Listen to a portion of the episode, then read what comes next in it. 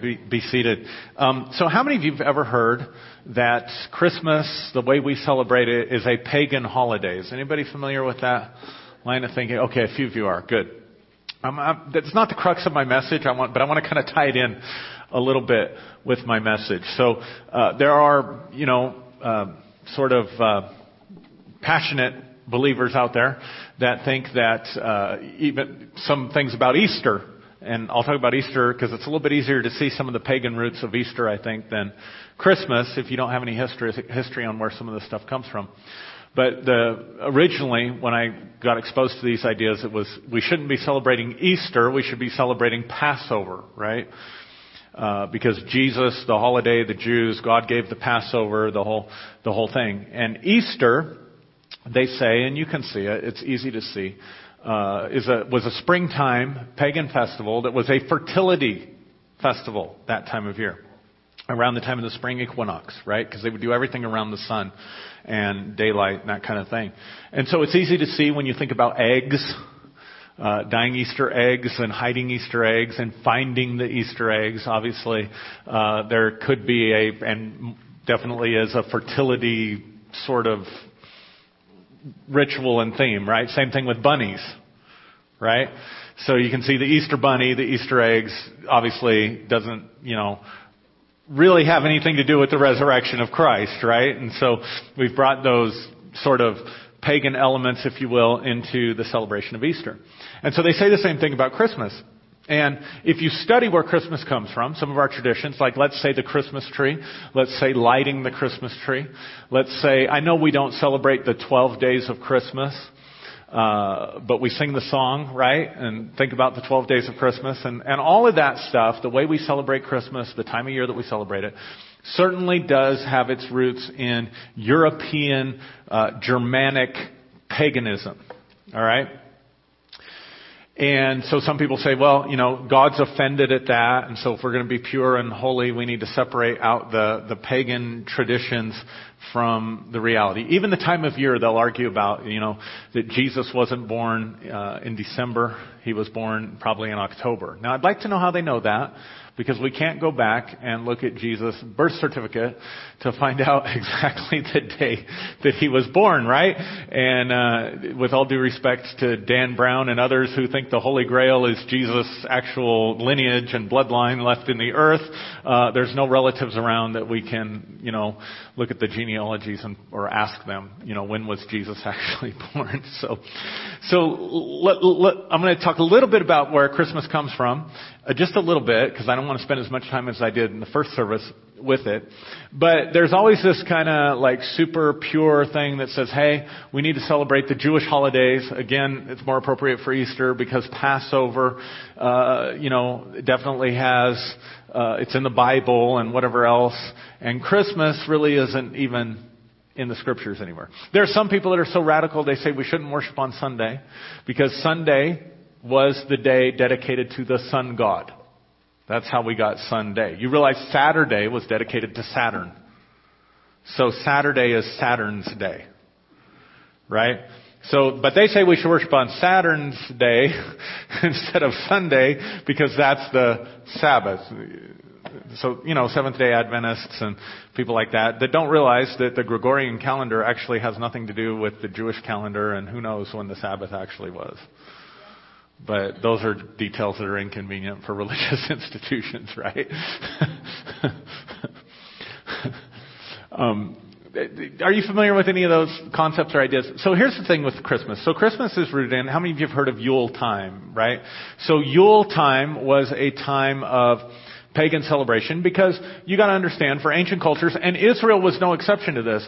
For ancient cultures, their, the rhythm of their life went around the agricultural season, which had to do with the sun and the rain, right? And so even um, tabernacles, there's people that won't celebrate, and I'll show you in a m- moment that New Year's is also pagan.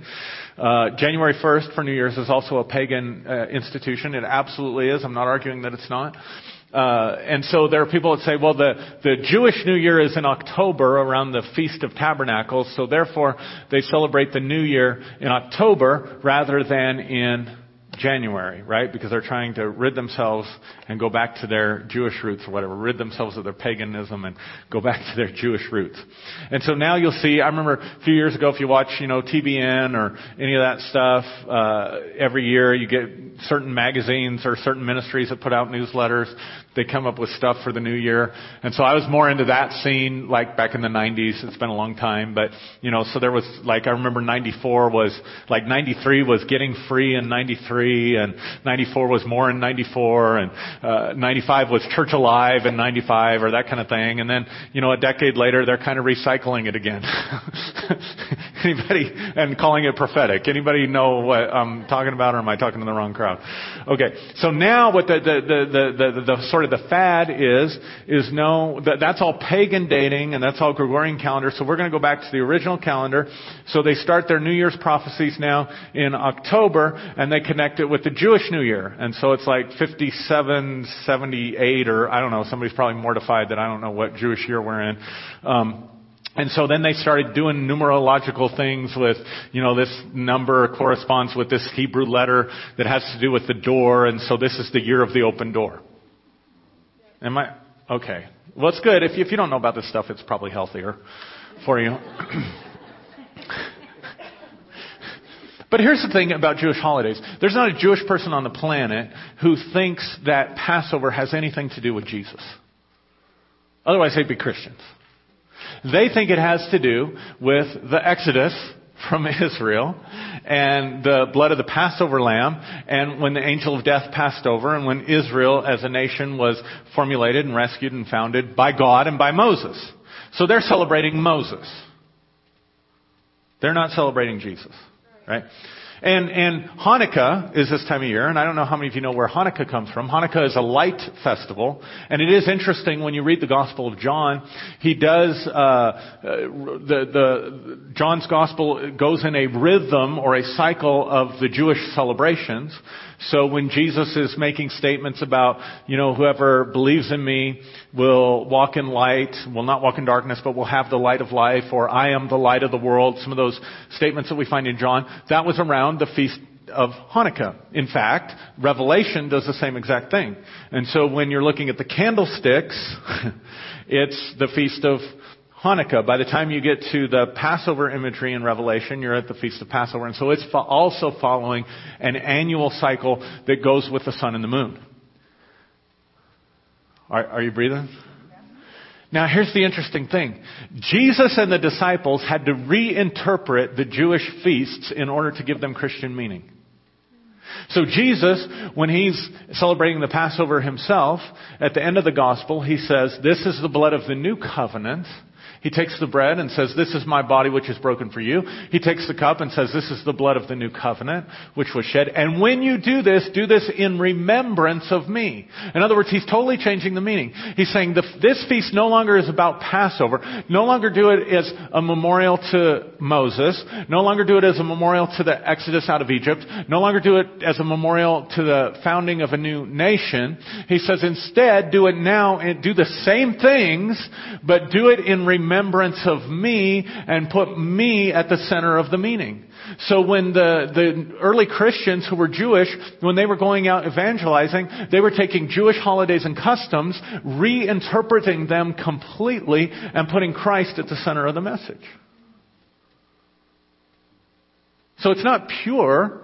It is, if it was purely Jewish, again, Passover is the one we're most familiar with, or, or Hanukkah, let's come back to Hanukkah. Hanukkah was about a bloody, brutal battle over the temple in the Maccabees, which is in your Catholic Bibles, but not your Protestant Bibles.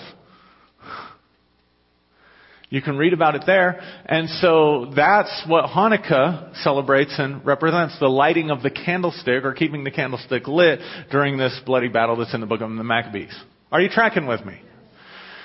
Okay, so now Christians will say, no, we celebrate Hanukkah as Christ being the light to the world.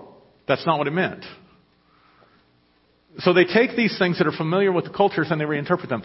So when Christian, when, when Europe is being Christianized, this is what's so amazing. When Christianity, let's put it this way. When Christianity, when the message of Christ or the gospel is triumphing in Europe over paganism, they did the same thing.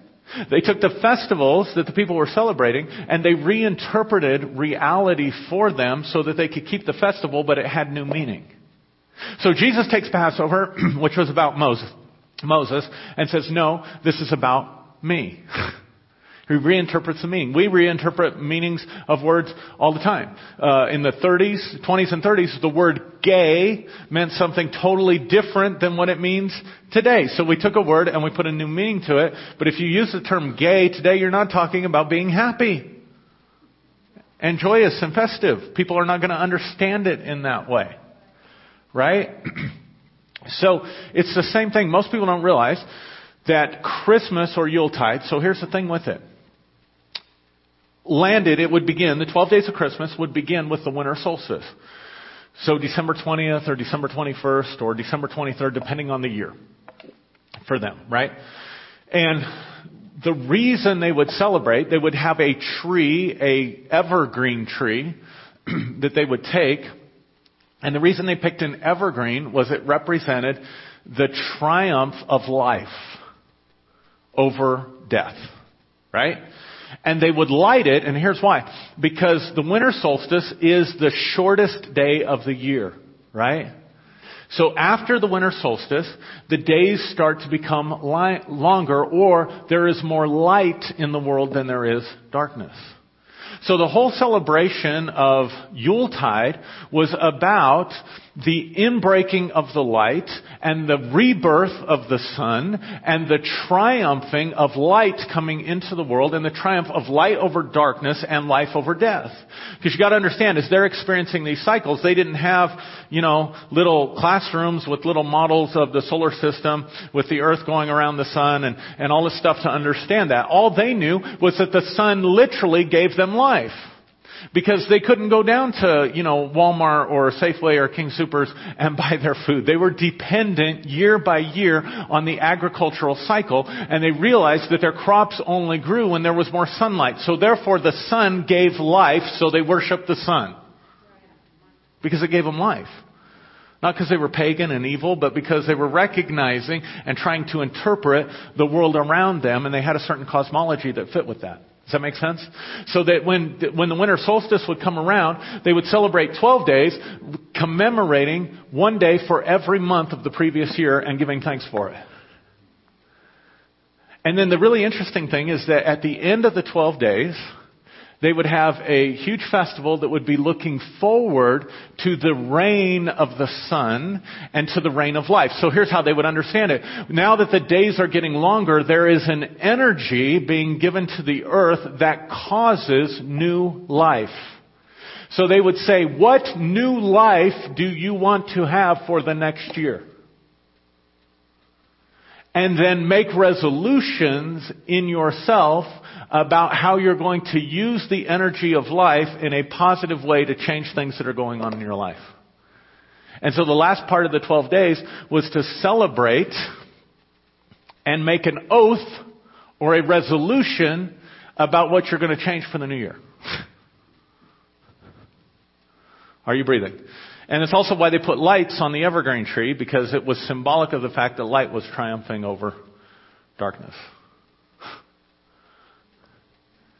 And so when, when Christi- when, when, when, Christi- when Europe, I'm sorry, is being evangelized by Christianity, they do exactly what Jesus did with the Jewish festivals, and they say they're not about this, they're about me, and they put, and they put Christ at the center of it.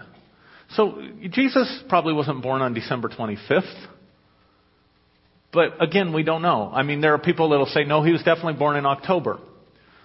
And then there's other people that say, no, no, no, no. Um, uh, what's his name? Zechariah was in the in the temple uh, during uh, December, and uh, how they know that I don't know, but that's what they say. And then the scriptures say in Luke that Mary became pregnant, pregnant three months after Elizabeth became pregnant, and there's a nine month cycle there, so you get at a year.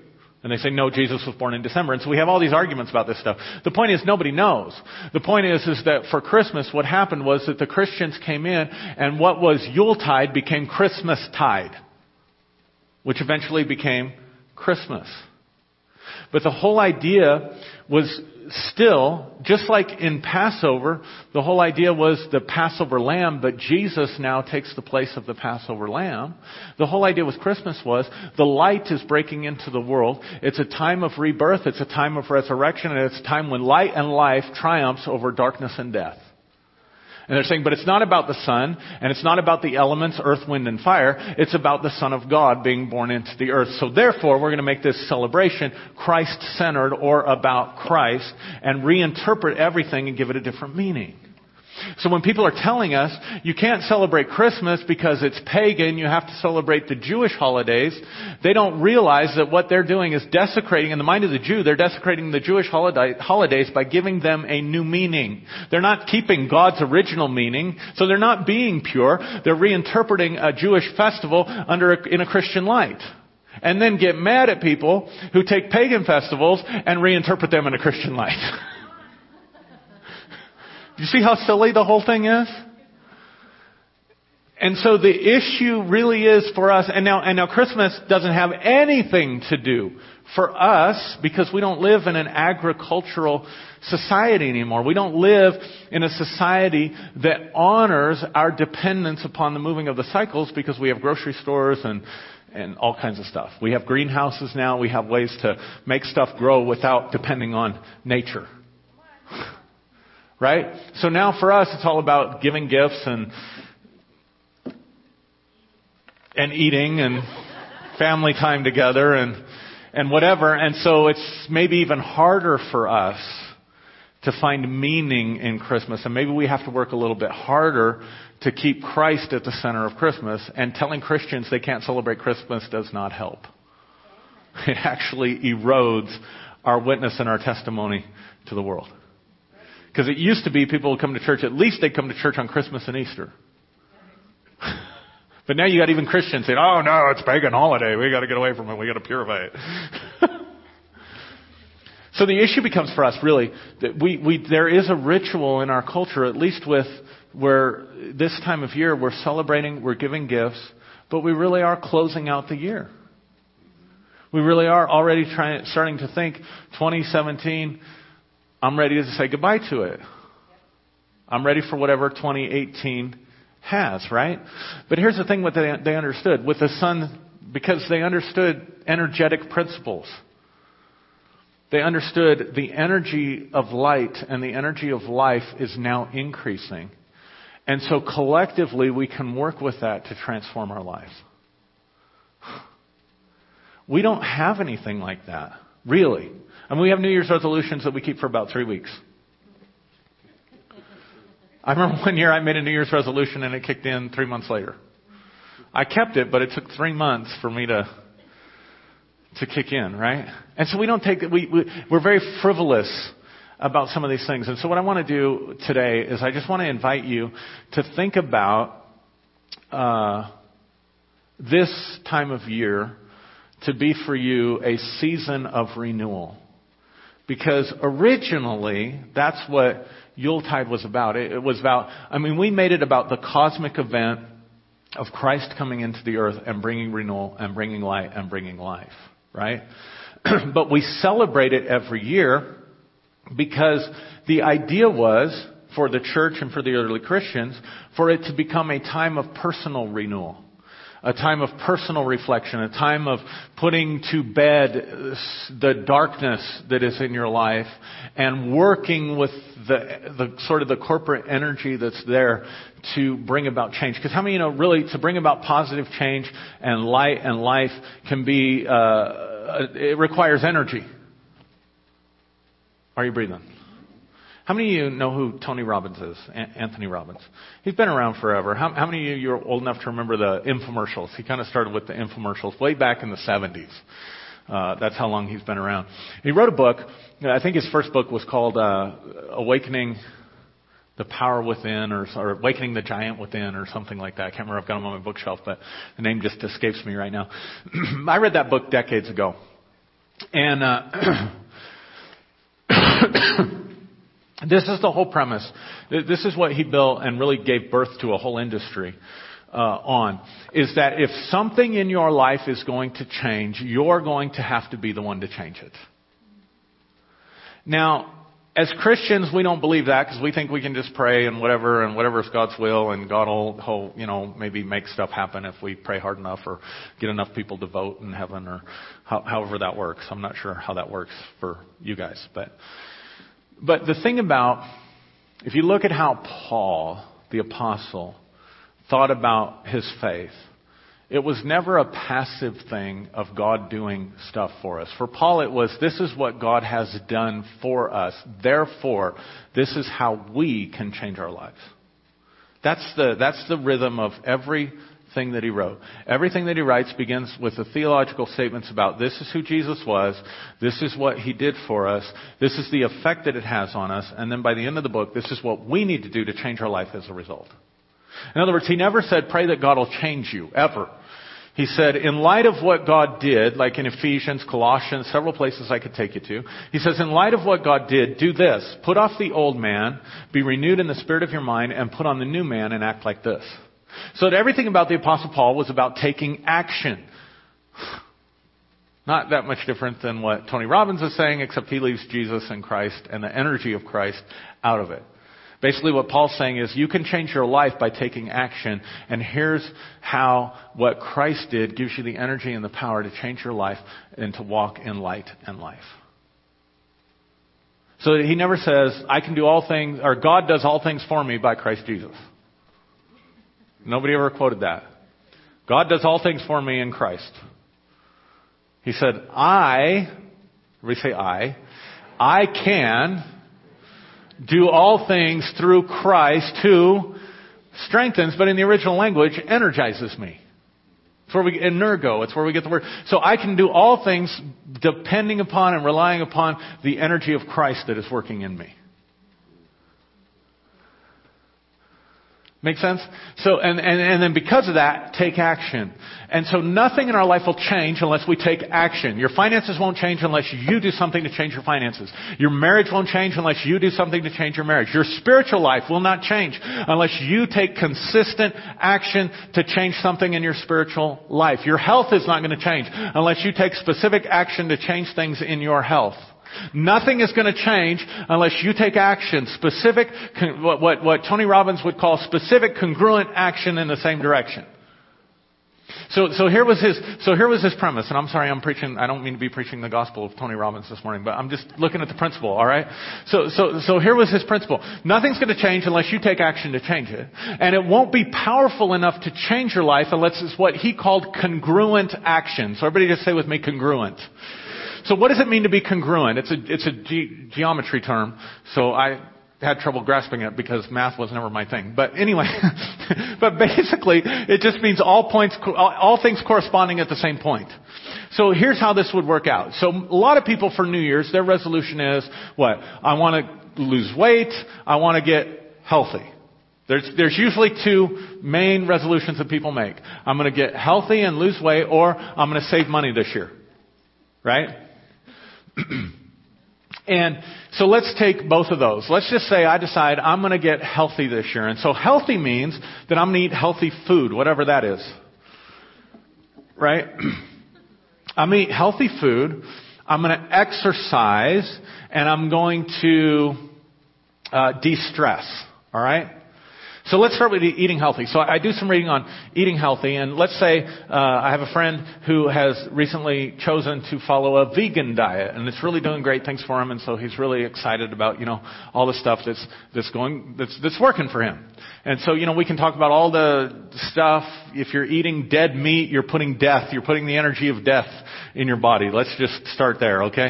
And, and, and, and meat these days has been, you know, genetically altered and, uh, you know, the cows and the chickens, you know, they inject chickens with steroids so their breasts get bigger. So now your chicken breasts that you buy are a lot bigger than the, the chicken breasts you used to be able to get. I mean, you guys know all that stuff, right? and they keep them in un- bad environment, so we're bad to the animals. I'm just trying to give you an example. So let's say I decide, okay, I'm going to get off all the, the steroids and man-made stuff, and I'm going to get off all the meat, and I'm going to I'm going to eat uh, uh, uh, stuff that comes from the earth. I'm going to eat the Garden of Eden diet. Uh, before Noah, you know, before Noah, you couldn't eat meat. in the Bible, or, or people didn't. So I'm, so I'm going to go back to the original pattern of Eden, alright? So I'm going to eat fruits and nuts and vegetables and stuff that grows in the ground, right? That's what I'm going to do. That's going to help me get healthy. And then the other thing I do, because we're a sedentary society, we're the only society probably in the history of the world that pays to work. And what I mean by that is most of our jobs are sedentary, right? Mine certainly is, where you don't exert a lot of energy unless you're a blue collar uh, worker or laborer. You don't exert a lot of energy, so you buy a membership to a gym so that you can go work so that you can be work enough to be healthy. Think about that, right? so we're the only society I know that pays to work so we can be healthy. But but I'm certainly in that category. I need to, uh, you know, to, to have that particularly in the winter because I don't like to be cold. I'm not going to go for a walk in the winter. So even if I want the treadmill, I got to pay for my membership at the Y. Right? So I decide I'm gonna, I'm gonna eat right, I'm gonna get healthy. Now here's where congruence comes in because there's, there's this part of me that really wants to be healthy. There's this part of me that really wants to feel good. There's this part of me that wants to go to the gym and this part of me wants to get my blood pressure down and lose weight, right? There's part of me that wants to eat healthy, that says, oh, I don't want to be putting all that junk in my body. But then there's this other part of me that likes prime rib. Like bloody meat, right? I, I read something recently that like if you have an O uh, blood type, or no, I heard it, it was uh, T- Teresa Ramsey. Uh, if, if you have an O blood type, that you're more prone to needing and actually eating red meat and bloody meat. And so it's so funny because I, if, if my steak's not bleeding, it's not it's not steak. It's something else. And Julie's like, if her steak isn't shoe leather, it's disgusting, right? But she's like, a, what, what's your blood type? You don't know? Oh, but anyway, it's like an A or a B or a, she's got like actually a rare blood type. Like they'd love for her to give blood because it's it's a rare thing. But but I've got like that O blood type that, and so it just makes sense that you know I would like anyway. But my point is, I'm trying to go vegan. I'm not, but I'm trying to go vegan, right? And so, and so there's this energy inside me that wants to go vegan, but there's also this energy inside me that says, man, I want to eat that really, you know, prime rib. And then there's this energy inside me that says, okay, I need to eat, you know, uh, beans and, and quinoa for protein. And then there's this energy in me that says, man, I, I don't like beans and I really don't like quinoa. So then there's this part of me that says, I gotta go to the gym, right? But I gotta give up time to go to the gym. So I gotta carve out time in my day and in my week in order to go to the gym, but that means I gotta give something up over here, and I don't wanna give up something over here. So I got an energy pulling me this way, and an energy pulling me this way. And I know especially at my age, it takes longer to get in shape. It's amazing. You can get out of shape in two days and it takes you three months to get back in shape. I don't know. I don't know how that works, but that's how it works for me. So, so it's like, so it's been, you know, a month or two since I worked out. So I know if I'm going to go to the gym, man, I'm going to hurt. I'm in my, my I'm going to be breathing hard. My heart's going to be racing. It's going to take uh, longer for my heart rate to come down. I don't want to go through all that stuff. And so there's part of me that wants to go because I want to be healthy and I want to feel good, but there's part of me that says, no, I want to sleep in. Right? Same thing with money. I'm going to, I'm going to become financially independent in 2018. So the first thing I'm going to do is I'm going to get out of debt. And so how am I going to get out of debt? I look at my bills and stuff. And so, uh, okay, well, I'm going to apply, uh, in order to get out of debt, I'm going to have to apply more money to the principal because I've been making minimum payments. This is not me, but let's just pretend it is. I've been making minimum payments on, on my credit cards and barely getting by. And so I'm going to pay an extra $50 a month. No, I'm going to pay an extra $200 a month on my bills. Okay, where's that $200 going to come from? Um, what am I doing? What's part of my daily ritual? And I keep coming back to Starbucks. And I keep thinking, man, you know, back in the 70s when we were thinking about what the year 2017 was going to be like, we all thought it was going to be the Jetsons. We thought we were going to be flying around in cars and taking, you know, new vacations to the moon. How do you remember that? How many know what I'm talking about, right? and doing stuff like that. We never dreamed in a million years we'd be paying six bucks for a cup of coffee. They didn't show that part in the Jetsons. You, you know, back then you just go pay a, whatever. I mean, you know, even in the 90s you pay a buck and then you sit there and drink the whole pot, you know, because they would keep refilling it, right? Now you pay six dollars, they don't even give you a refill. I mean, what's up with that? And so, So I go, so I go seven days a week to Starbucks because it's my fix. I have to have it, right? So that's $35 a week. Plus, you know, they give me this receipt that I can go in in the afternoon and get a dollar off my Frappuccino or whatever. So I'm going to work in the morning and I have my Starbucks cup of coffee that's my $6 cup of Starbucks, and then by two o'clock in the afternoon, I'm drained again, probably because I'm not eating quinoa and beans and vegetables. But whatever the case may be, I'm just my energy is just gone, and I'm looking at that receipt, and so man, a frappuccino would just give me a pick me up. So I go in, and then maybe three times a week I spend on my frappuccinos, and so that gives me fifty dollars a week. If I just cut out Starbucks, that gives me fifty dollars a week. And then that gives me my $200 uh, a month that I can put towards getting out of debt. But my problem is, how do I get my boost in the afternoon?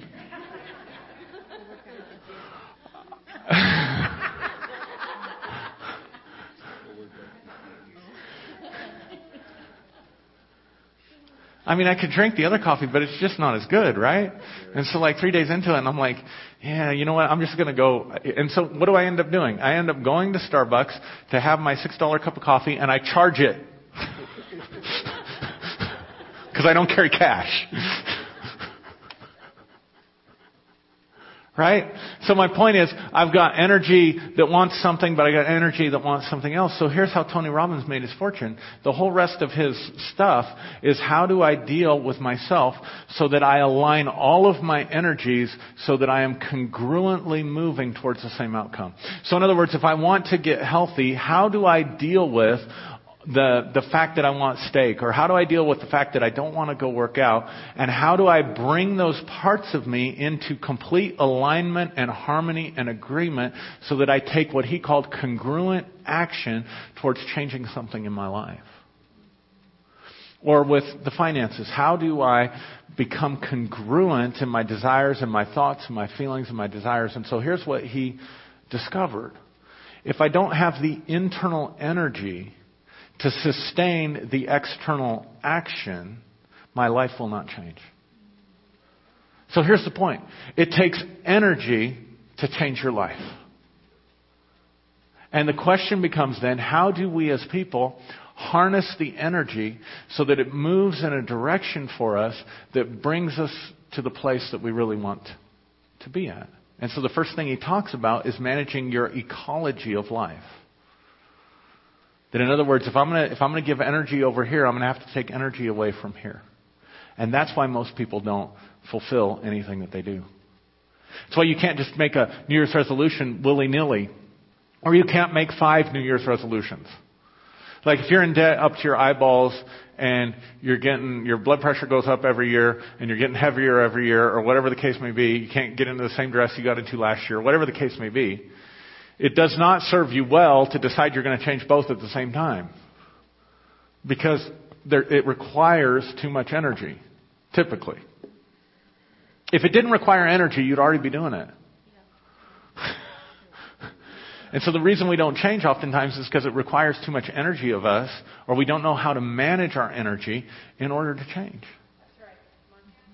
And so that's why, for ancient people, New Year's was the time that they made their resolutions because for them, they were drawing upon the energy of the sun, the energy of life, all the stuff that was happening in their environment. They're drawing upon what they're seeing in their environment in order to change their inner constitution so that they can change something in their life.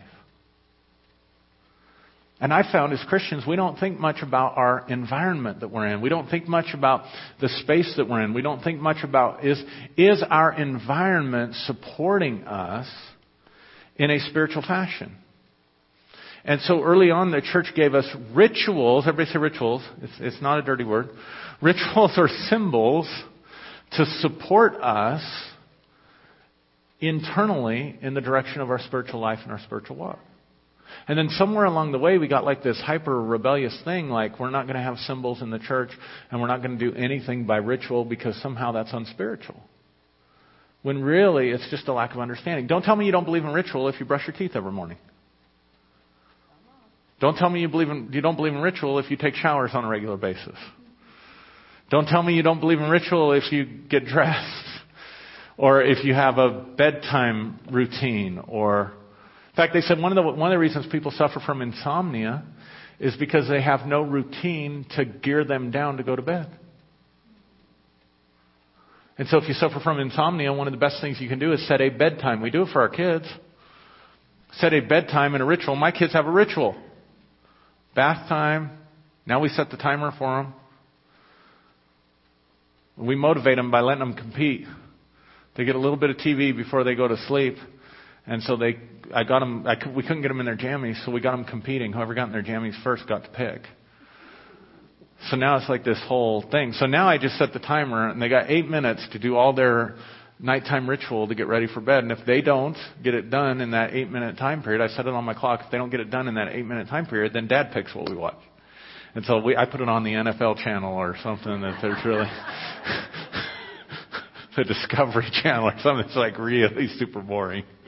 No, we can't let dad pick. Oh, we're brushing our teeth.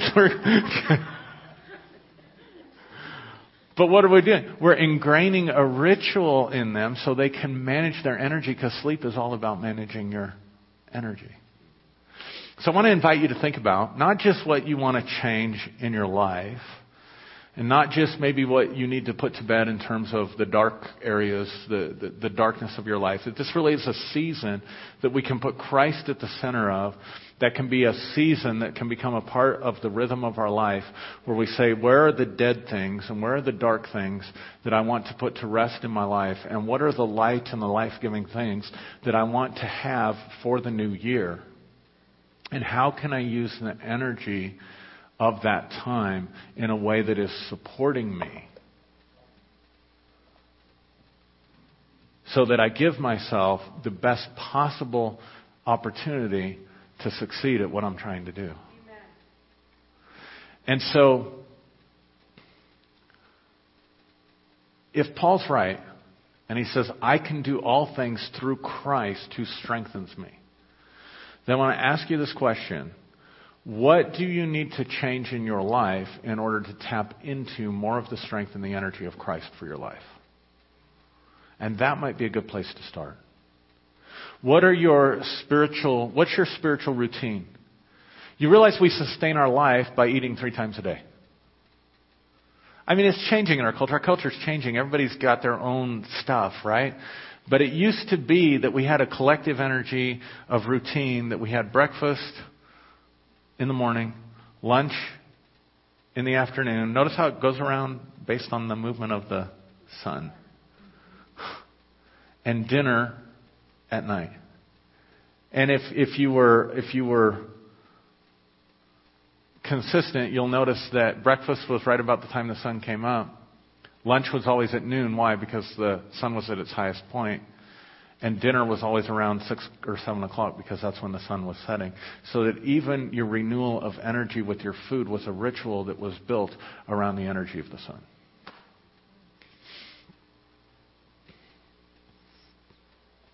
But see, that, that is so basic to who we are as human beings.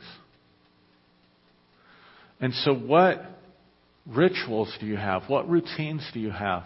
What have you built into your life that is about you and about your renewal internally, spiritually, mentally, emotionally, that is specifically designed and strategically designed to empower you to take action to bring about the changes you want to be able to bring about in your life. So you stop thinking about, you know, your New Year's resolutions or whatever in terms of, I mean, we do it so frivolously now. Oh, my New Year's resolution is I'm going to lose weight and get in shape. What's your plan? My New Year's resolution is I'm going to become financially independent. Yes. Amen. Do you feel that energy? Yes. See, if we do that, if we'd all make resolutions, there would be a corporate energy that would help us and support us in the direction that we're going to go. But what's your plan? And when we think about plan, oftentimes we only think about the external stuff. I got to take away from Starbucks to put money down on my credit card bills. I need to quit eating rare steak and start eating vegan so that I can get healthy. But we don't think about what do we need to do internally And spiritually, in order to sustain us, or how are we, how are we working on a daily basis to bring about the renewal of the Christ energy, if I can say it that way, the Christ strength in your life so that you really are empowered to do all things through Christ who strengthens you. And I'd like to suggest to you that maybe that would be a really good place to start. right? So what are what what what is your spiritual routine? What is your spiritual practice? And maybe some of us don't even have a clue what that looks like. Right? We don't have a clue. Let me give you some hints. If it's not changing you internally, if it's not producing a feeling for you, if it's not producing an imagination for you, if it's not producing, if it's not changing something in your thinking, it's a waste of time. It's a waste of time. So if I want to get healthy, then I want to use my spiritual practices in a way that are going to energize me to take the actions that I need to take in order to be healthy. Which means, okay, so for me, maybe I'm going to start with my Bible. maybe I'm going to start with looking up scriptures about health and healing and about the body. And it doesn't have to be an intense thing, but let's just say I'm going to I'm going to look up scriptures about health and maybe promises about health and healing. So I want to spend my time internalizing and integrating the energy. See, Jesus said this, huh? He said, Man does not live by bread alone. Because what does bread do? It gives you energy, right? Man does not live by bread alone, but by every word that proceeds out of the mouth of God.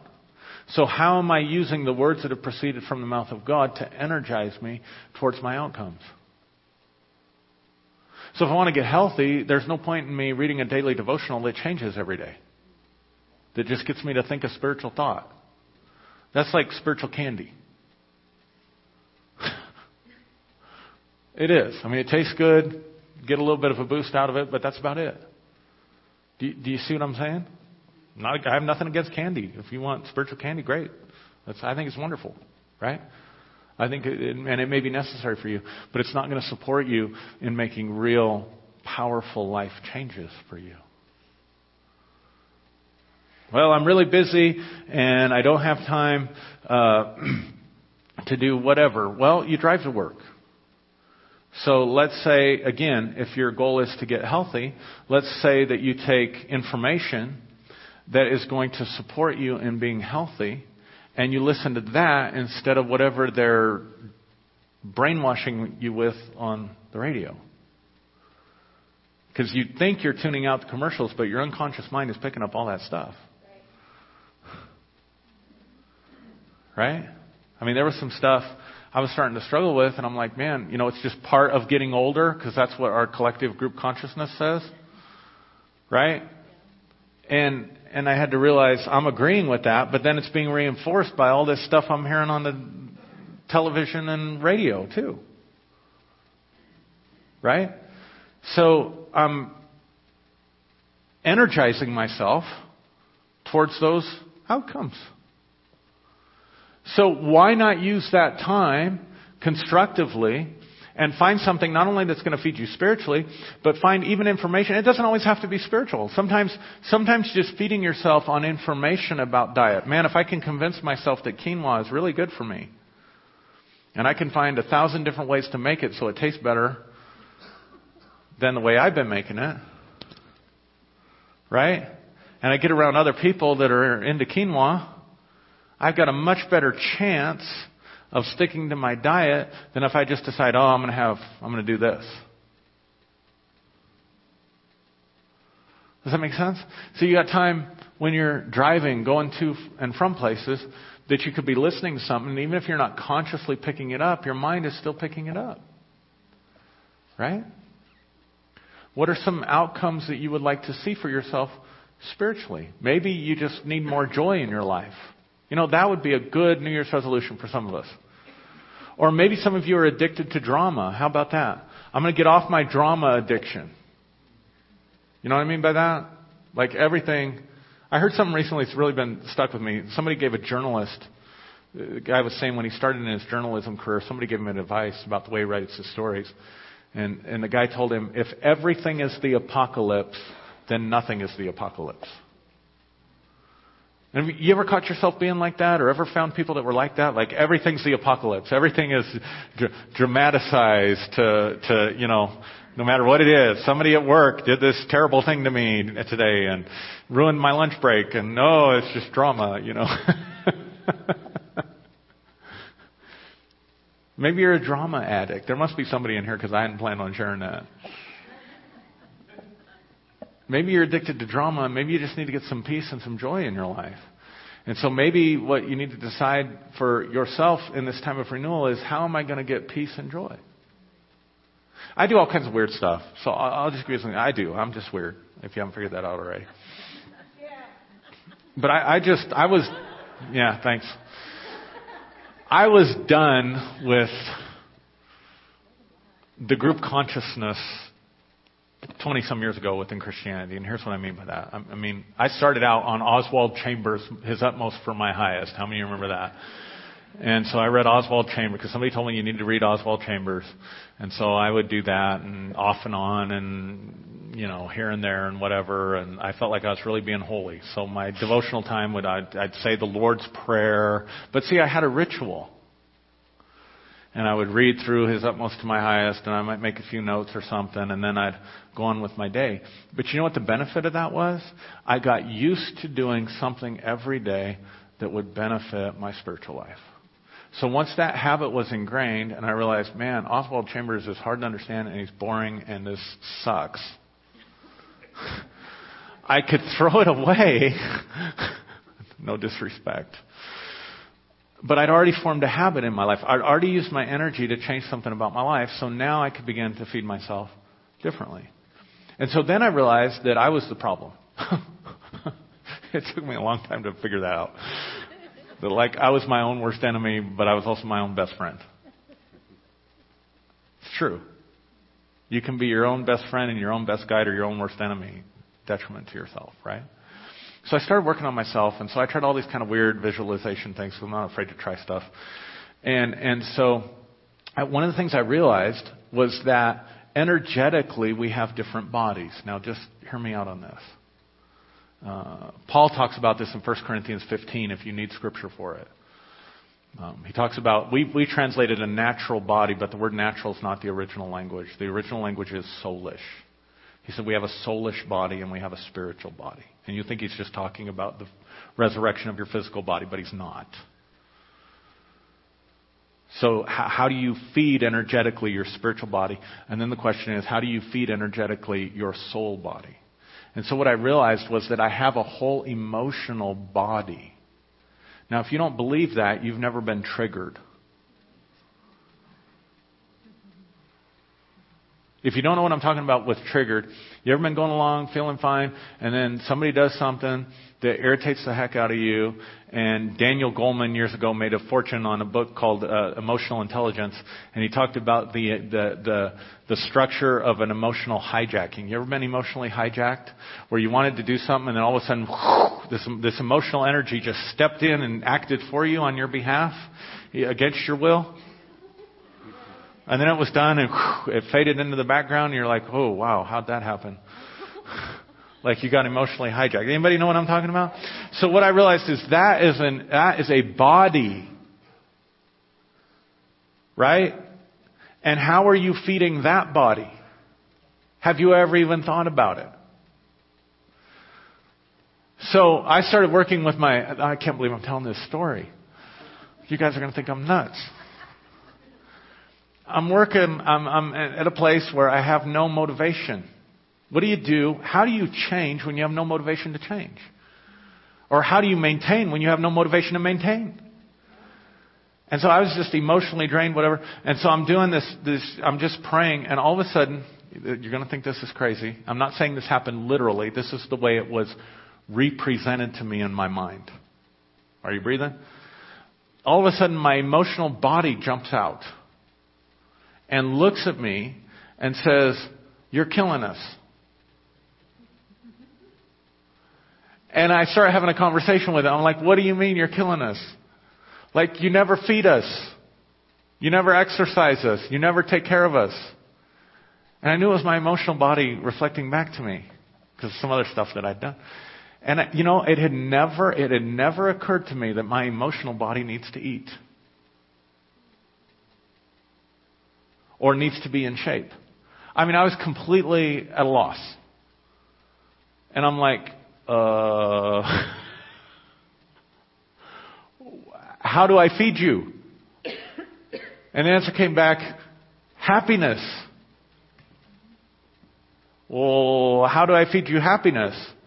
When was the last time you did something that we really enjoy? When was the last time you took care of me by feeding me enjoyable activities and things that you like and and I realized, you know what I realized? I got to change my life. I got to change my life because the activities, I'm doing too much of what I don't like and not enough of what I do like, and I'm starving out the joy out of my emotional body. So maybe for you in this season, you could say, you know what? I'm going to get more joy, and you could think about how am I going to feed joy to myself? And I realized as Christians, we have all kinds. I had a whole library full of information about why enjoyment was not a part of life. Like if I said to the average Christian, if it feels good, do it, their mind goes to the most extreme indulgence and pleasure that they can possibly think of. And it goes to that extreme, and then based on that extreme says, oh, no, no, no, no, no, you can't do it. If it feels good, that is not a Christian philosophy. Right? Now let's go to the buffet. No, I'm just kidding. After church.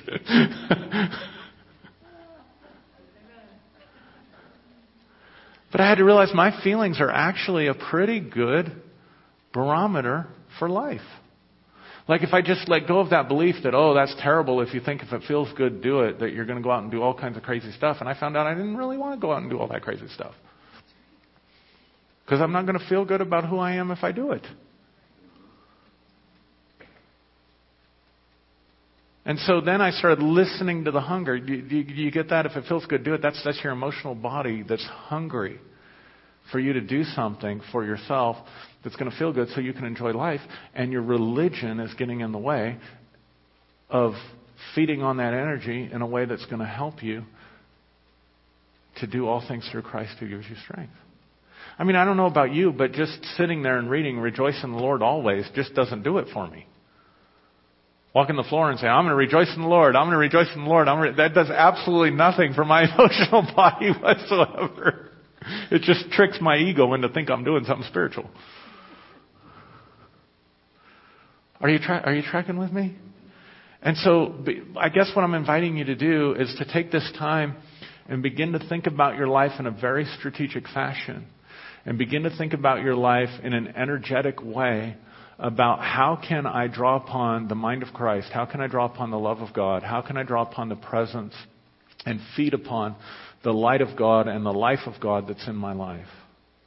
And begin to think about, you know, as, as the seasons are changing and as our days of, uh, our time of the days getting darker is coming to an end and the time of our days getting brighter, is coming into a new beginning to begin to think about how can I feed myself on the light of Christ so that I can increase the light of Christ that is within me so that I can really go about affecting change in the areas of my life that I want to affect change.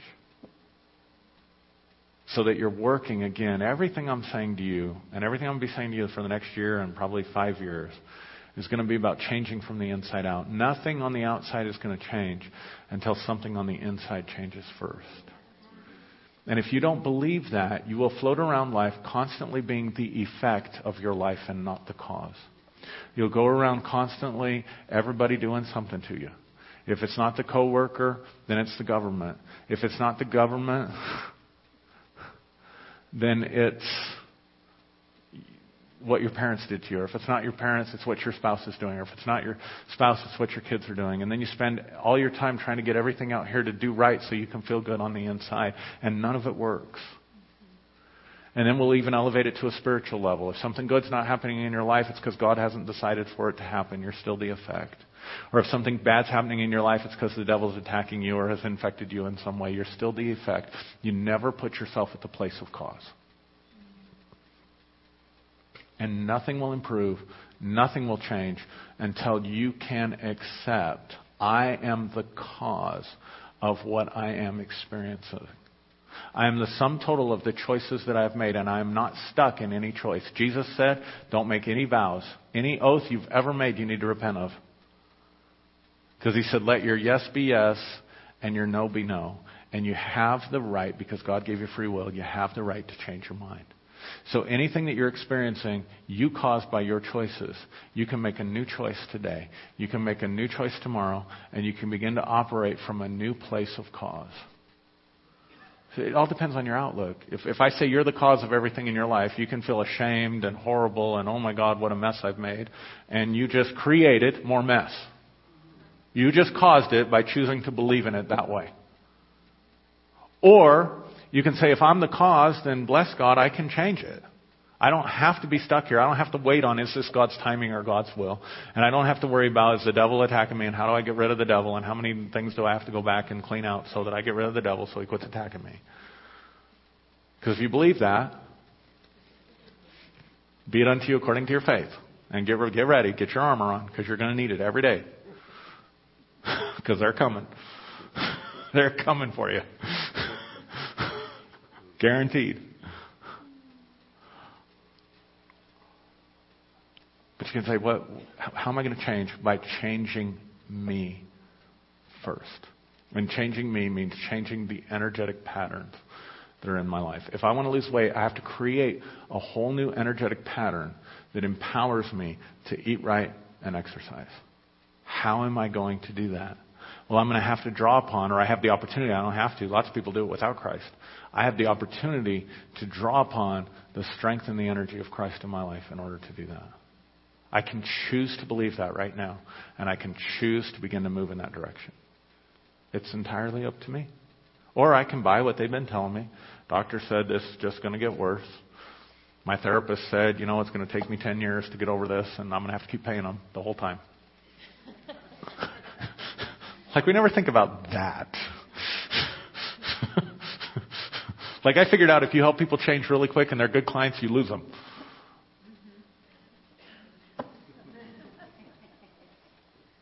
It's just the truth. So I can buy into the fact that I got to have years of therapy to get over this issue, and if that's what I want to believe, that's what I'll create.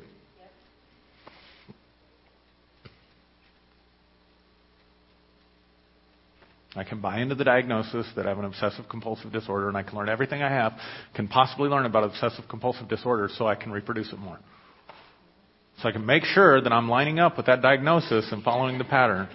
We don't want to miss anything.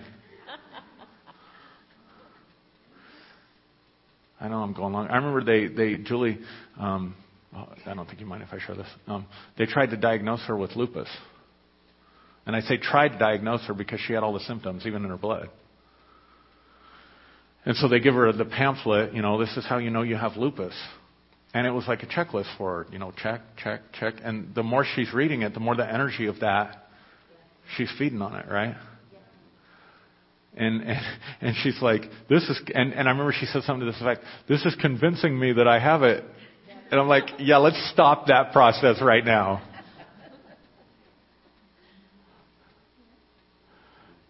And let's try some different things. And so Nick and Joanne would come out every, I think it was Monday night or something, pray for her, and God would give wisdom. You need to change some things. I talked to somebody in Arkansas, she needs to change some things in her diet and needs to do some different things. And you know what? All those symptoms went away except for whatever she has in her blood. And, you know, 20% of the population will have that and not have lupus. And maybe that's even changed because we haven't even done a, a blood test since then. But you see, you see how you really get to determine based on what you feed upon. That doesn't mean everything that comes into your life, you, you, you let, let me put it this way anything that comes into your life, you're equipped to deal with it. You're equipped to deal with it, and you get to choose which way it's going to go. Now, it may take a whole lot of energy to change that pattern, and you get to decide. Am I going to manage my energy and the energy of Christ that's in me in that direction or not? But you get to choose. When you adopt that way of thinking, I mean, maybe I'm crazy, but you can either do that or you can be a victim. You can put yourself at cause or you can put yourself at effect. You get to choose. Which one's going to make you happier? Which one's going to help you feel more empowered? Paul never said, Christ does all things for me. Paul said, I can do all things through Christ who energizes me and strengthens me. Jesus never said, The works that I do, I'll continue to do for you because I go to the Father. He said, The works that I do, you can do also. See how he keeps putting people at cause? The woman with the issue of blood touches Jesus' garment and she's healed. And Jesus turns around and says, Who touched me? And she said, I touched you. And he didn't say, Aren't I wonderful? Look what I did for you. He said, Your faith has made you well. What did he do? He put her at cause.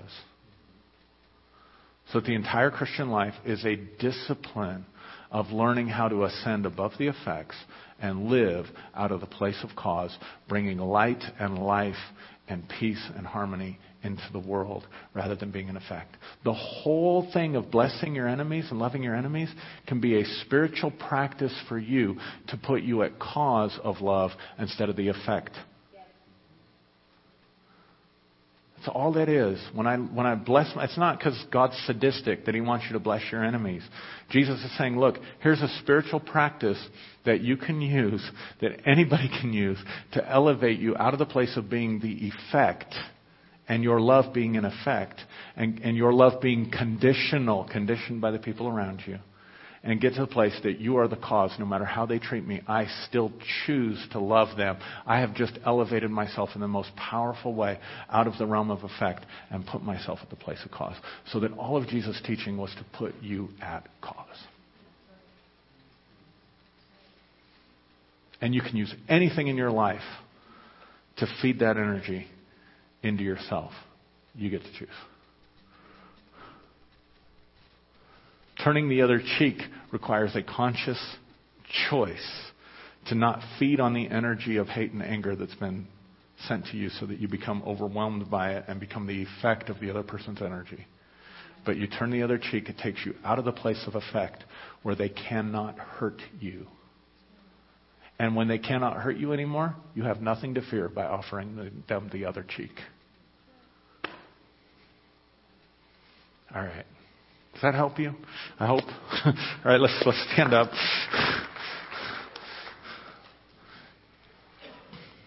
How many feel the energy in the room? I can. Just just open up for a minute and just receive a download of that. Just I like to take an open posture because I like to be congruent. If I'm standing here like this, I'm not congruent. In my heart, I'm receiving. It's not congruent. So you do what you want. I'm just saying. Sometimes assuming postures help.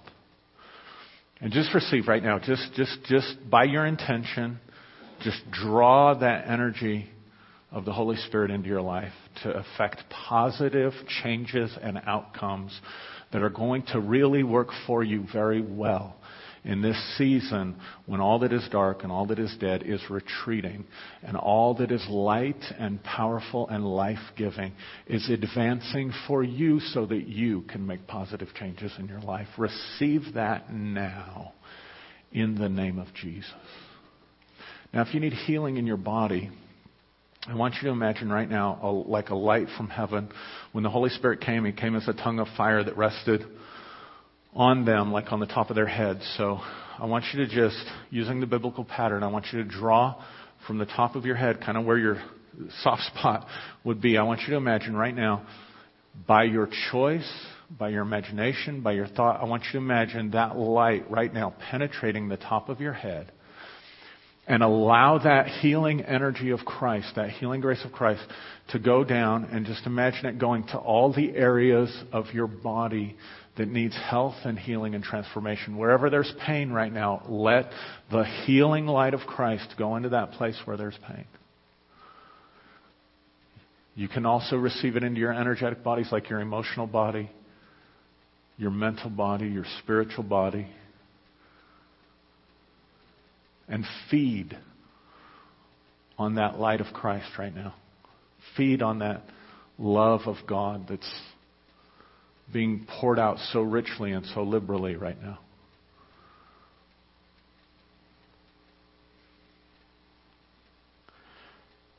And give thanks. Some of you, you're just literally glowing right now with just the presence and the light of God.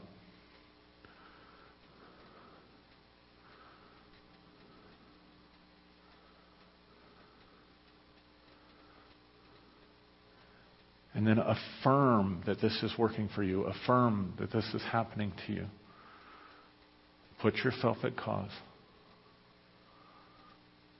Your faith making you whole. Your faith energizing and empowering you right now. Not dependent on anybody else's faith. Not dependent on anybody else's choices. Just you. And then you can cultivate gratitude by just giving thanks by faith right now, just giving thanks by faith that you are the recipient of the healing light of Christ. You're a recipient of the joy of Christ. You're a recipient of the love of Christ. You're a recipient of that peace that passes all understanding.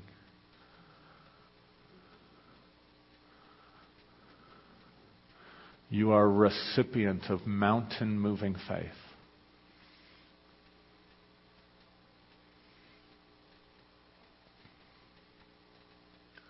Thank you, Lord. Thank you, Father.